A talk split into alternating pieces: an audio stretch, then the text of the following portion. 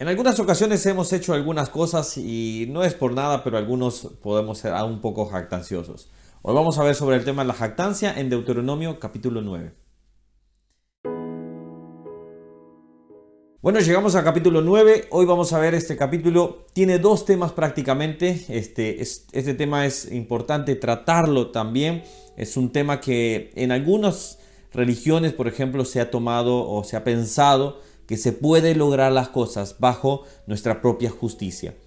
Este capítulo habla de dos, dos aspectos principalmente. Es Dios destruirá a las naciones de Canaán y sobre el aspecto de la rebelión de Israel en el Oreb.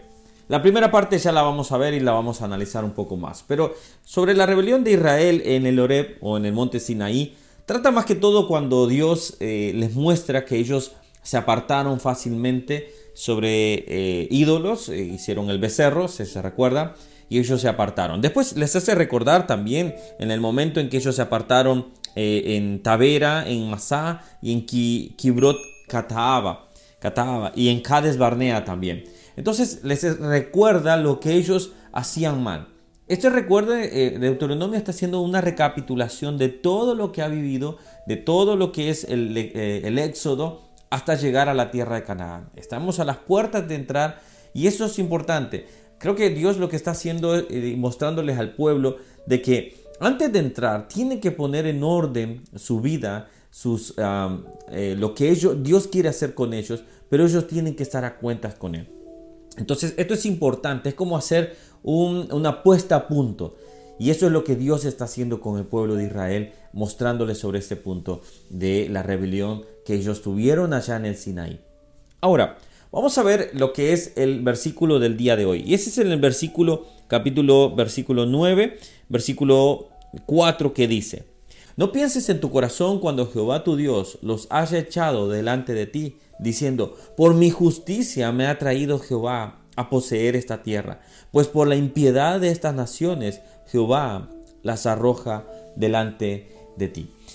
Eh, Moisés les está diciendo a ellos, al pueblo de Israel, no piensen que porque ustedes se sientan justificados, porque ustedes son entre comillas mejores, por ejemplo, que eh, estos pueblos, que ellos son idólatras, pero ellos también eran idólatras. Entonces, no se, eh, no se jacten, no se, no se jacten de que ustedes son mejores. No es por su justicia, es porque Dios lo quiere así y es porque Dios le ha placido de esa manera. Ahora, muchas veces nosotros caemos en la jactancia de, decir, bueno, es por mis méritos, es por mi forma. Y esto es lo que yo quería decir al principio. Y esto es un poco ya el análisis que queremos que tengamos en nuestras vidas. Es, muchas veces pensamos que vamos a, nosotros mereceríamos el cielo porque somos buenos porque somos personas honestas, porque somos personas buenas, personas que hacemos el bien, vamos a decir así. Pero la pregunta sería, ¿es por eso que somos salvos? No, somos salvos por gracia. Somos salvos porque, salvos porque Jesucristo murió en la cruz del Calvario por mis pecados, pero Él sabiendo que yo no podía ser justificado por mis propios méritos, sino por Él nada más.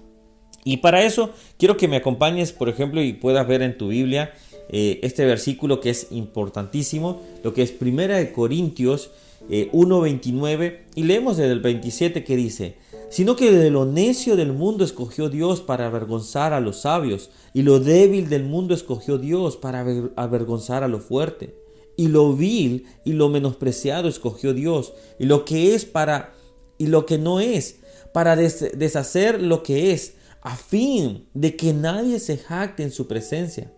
Mas por Él y usted, ustedes en Cristo Jesús, el cual nos ha sido hecho por Dios sabiduría, justificación, santificación y redención. Y escucha esto último, para que como está escrito, el que se gloríe, gloríese en el Señor. Cuando nosotros nos debemos de gloriar y decir, Dios, yo no puedo por mérito nada alcanzar la salvación, solo es por gracia.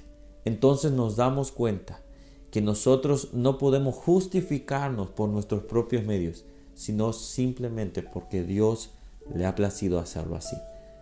No nos equivoquemos, querida iglesia, no nos equivoquemos, querido amigo, si decir, bueno, yo por ser bueno me gano el cielo. Nadie se gana el cielo por ser bueno.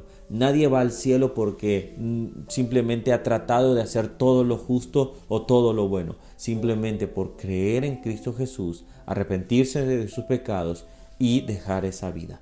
Y poner toda tu fe y toda tu confianza en, en el Salvador. De esa manera nosotros estamos caminando. Estamos yendo en el camino correcto, pero no por nuestros méritos el que se quiera gloriar, gloríese en Cristo Jesús, que es el consumador de nuestra salvación. Bueno, Deuteronomio capítulo 9 nos va a dejar esta lección, no jactarnos. Si tú estás tratando de ver la Biblia y aplicarla y decir cómo memorizarla, bueno, ves, estos tópicos, ves estos, estos temas, no jactarse es Deuteronomio capítulo 9. Si algo quieres hablarle a alguien de la jactancia, puedes verlo desde este punto también. Obviamente Moisés les estaba hablando al pueblo de Israel para que no se enalteciera, que obviamente nosotros también estamos luchando por nuestra tierra prometida, lo que es nuestro Canaán del cielo, vamos a decir así.